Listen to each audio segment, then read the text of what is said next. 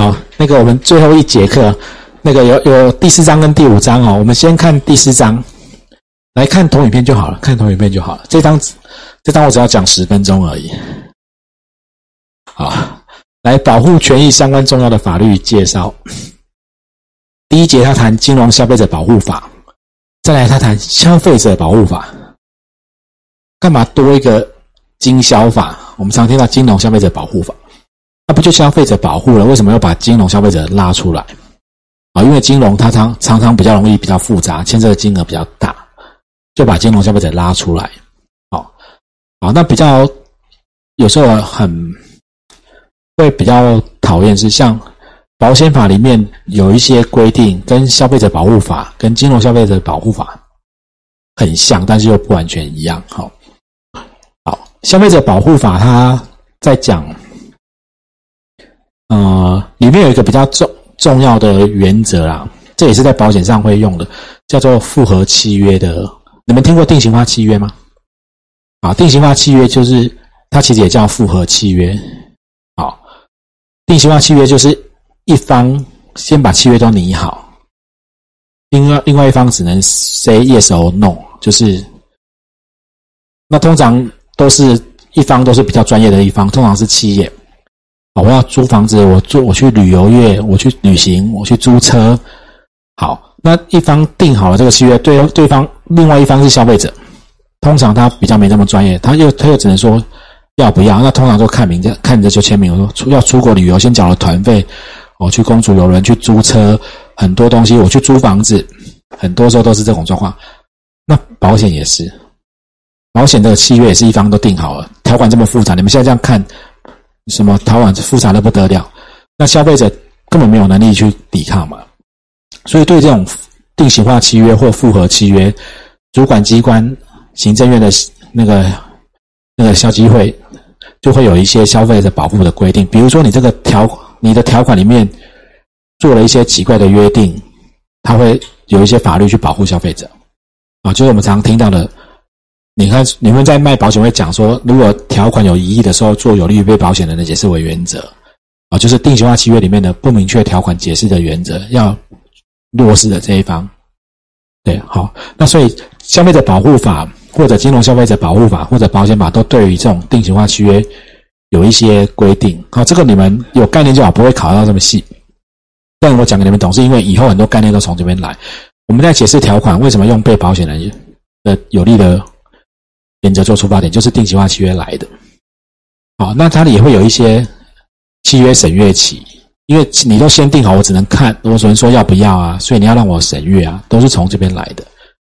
OK，好，那后面再来会有各资法、洗钱防治法，好，好，那这些东西通通通常在谈，呃，课本它只其实课本讲的很简单啊。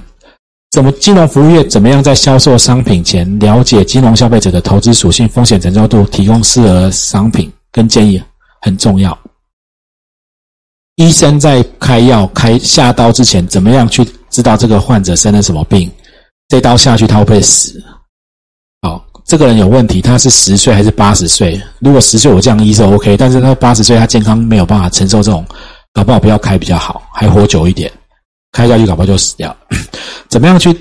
这医生在怎么样下一个处置之前，了充分了解这个患者所有的状况，还有他的承受能力，去给他适合的治疗方式，去给他适合的建议都很重要。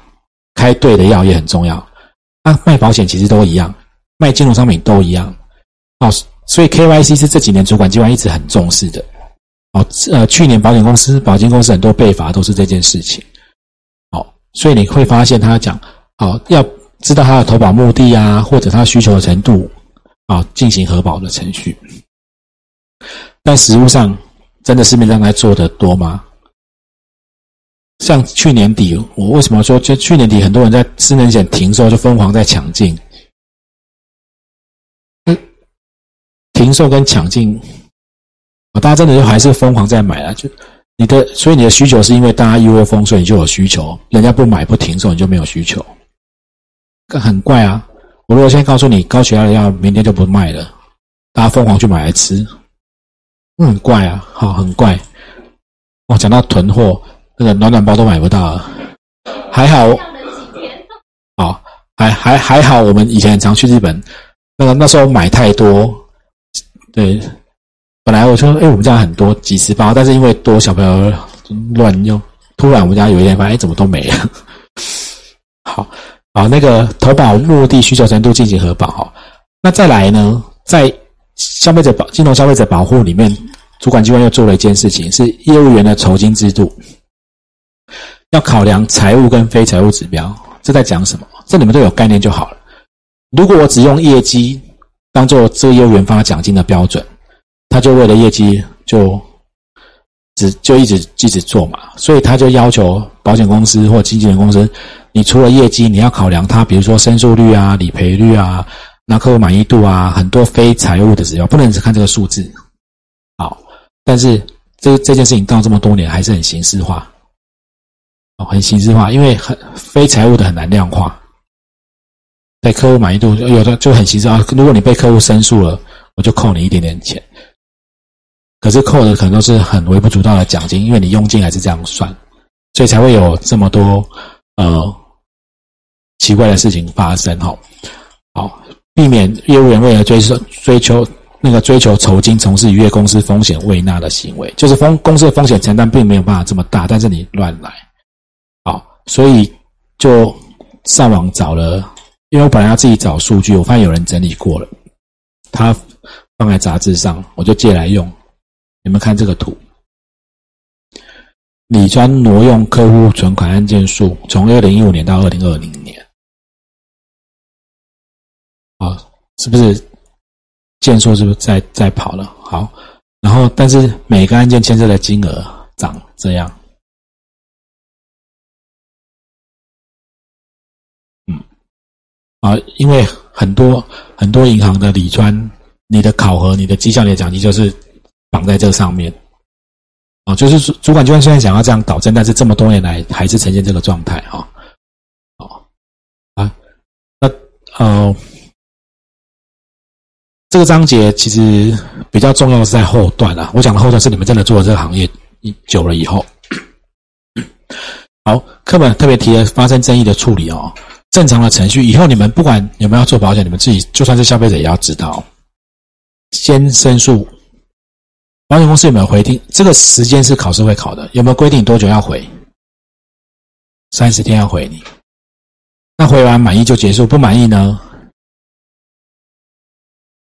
去靠北保险业不是吗？很多人都很多人都去点数开始啊，去评议中心那。但是你申诉完呢，你要评议要在六十天内去评议。好，那评议完，帮他有可能会调处，也可能做评议的决定。如果真的不接受，你就只好去诉讼，大概会有这样的程序。好，啊，这都知道一下就好了。那金融服务业的公平待客原则，在职人员要进行三小时的公平代课教育训练。就像我刚刚讲了，你下一只眼不投，不能不让他投保，嘿。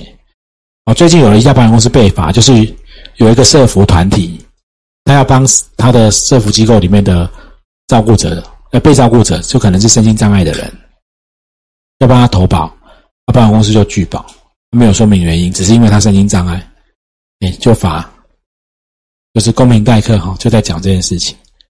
好，那各自法的权利在这边，呃，就是我们个人资料可以请求查询、阅览、复制、补充、停止收集或删除。好，那有一些特质是不能不得收集、处理、利用哈。那有这些情形不再实现，法律明文规定，当事人自己公开，哦，书面同当事人书面同意，好，大概这样子，OK 哦，好，测验题